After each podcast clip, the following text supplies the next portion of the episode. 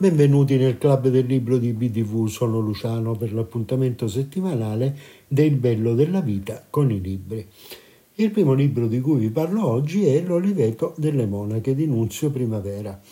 La biografia completa dell'autore la potete ascoltare nell'episodio del 13 gennaio scorso quando ho presentato il secondo dei suoi romanzi, Giove Ionico, uscito nel 2022.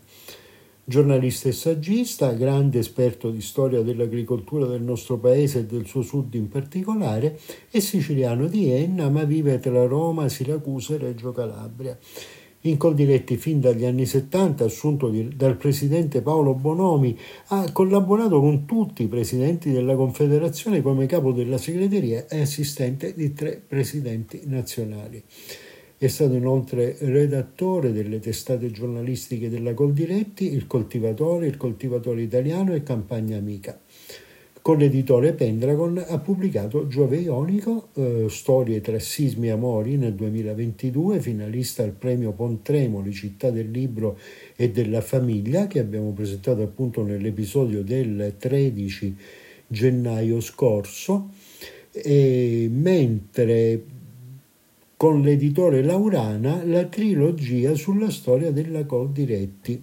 Il primo volume, La gente dei campi e il sogno di Bonomi nel 2018, La terra restituita ai contadini nel 2020 e Il cuore giovane della Coldiretti nel 2022. Ancora per Coldiretti Sicilia, nel 2021, Tessere la nostra storia, una cronistoria d'Italia dal 1944 al 2021 poi insieme a padre Francesco Chetta è stato anche autore di Paolo Bonomi e Il riscatto delle campagne, pubblicato per LDC Velar nel 2010.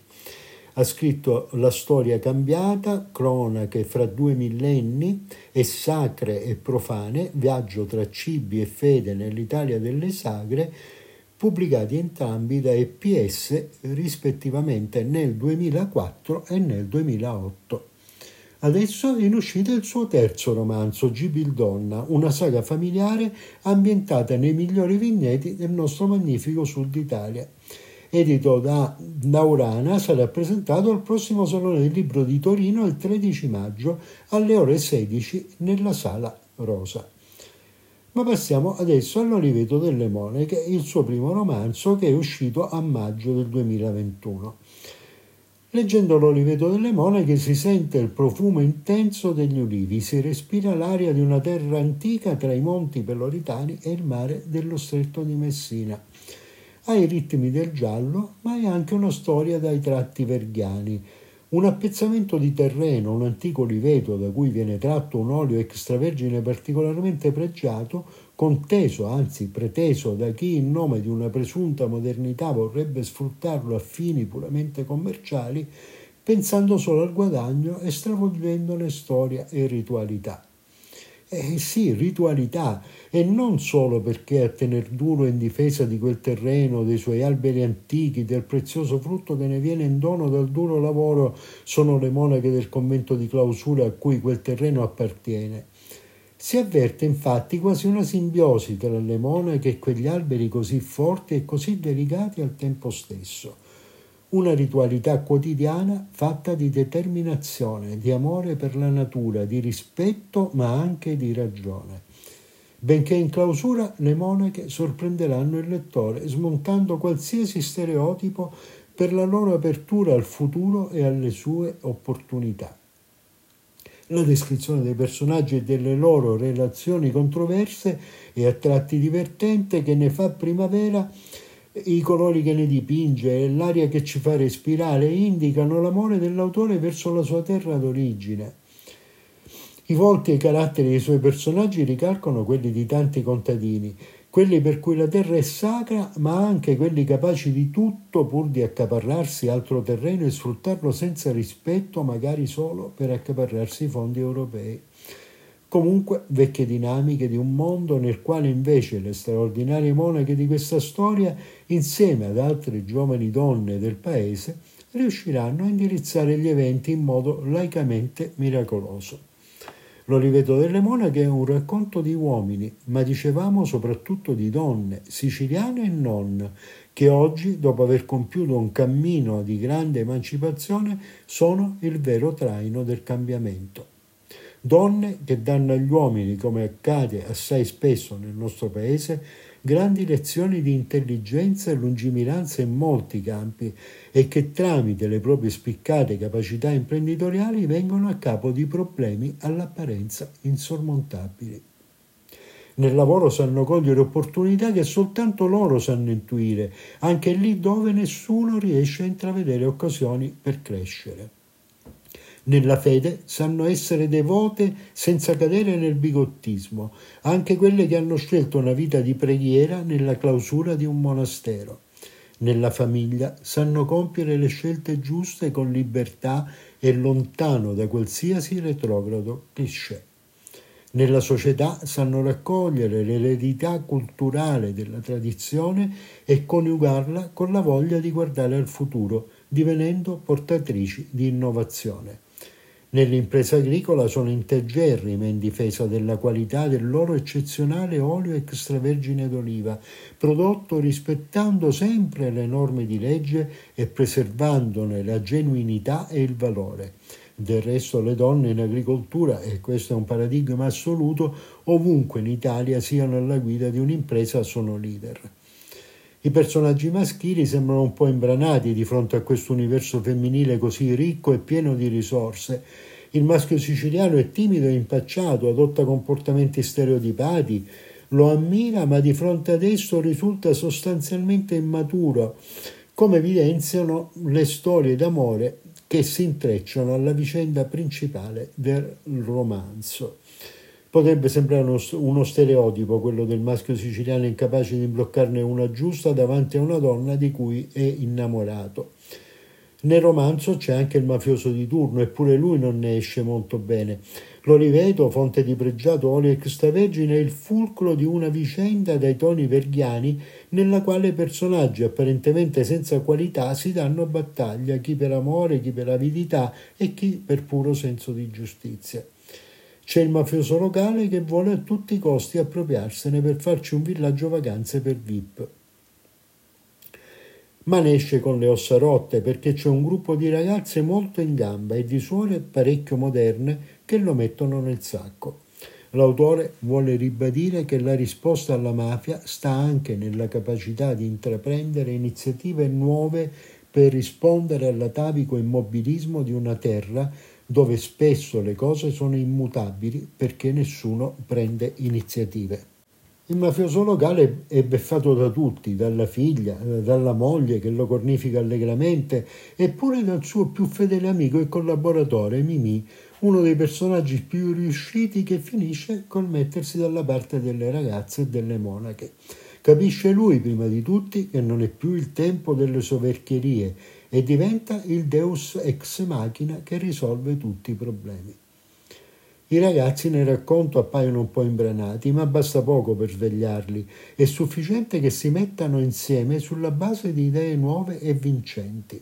In fondo, non dimentichiamolo, in Sicilia o in Calabria le risorse economiche ci sarebbero pure. Mancano solo i progetti giusti che spesso non vengono messi in piedi perché ci si lascia trasportare da fatalismo e inedia. Che è peggio di fare sbagliare.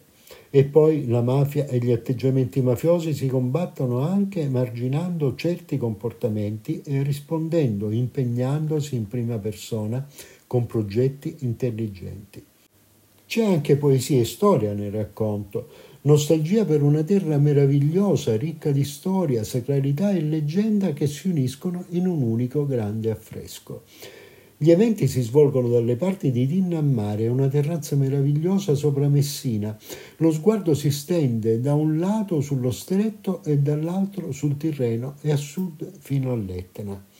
Nunzio Primavera ci ricorda che quei mari sono stati solcati da Ulisse, Enea, Riccardo Coldireone, ma soprattutto che quello è uno dei posti più belli del mondo e ambientarci un racconto pieno di ottimismo, di amore e di buonsenso è un'ottima idea. Non si può solo parlare al negativo quando si racconta del Sud.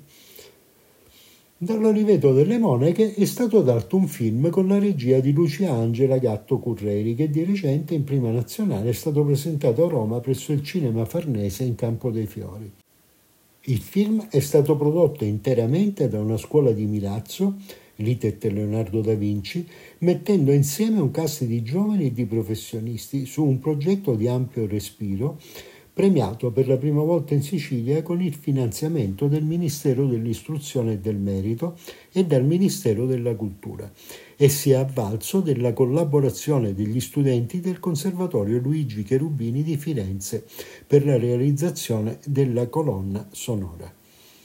L'Oliveto delle Monache è pubblicato da Edizioni Pendragon e lo trovate in edizione cartacea in tutte le librerie e gli store online.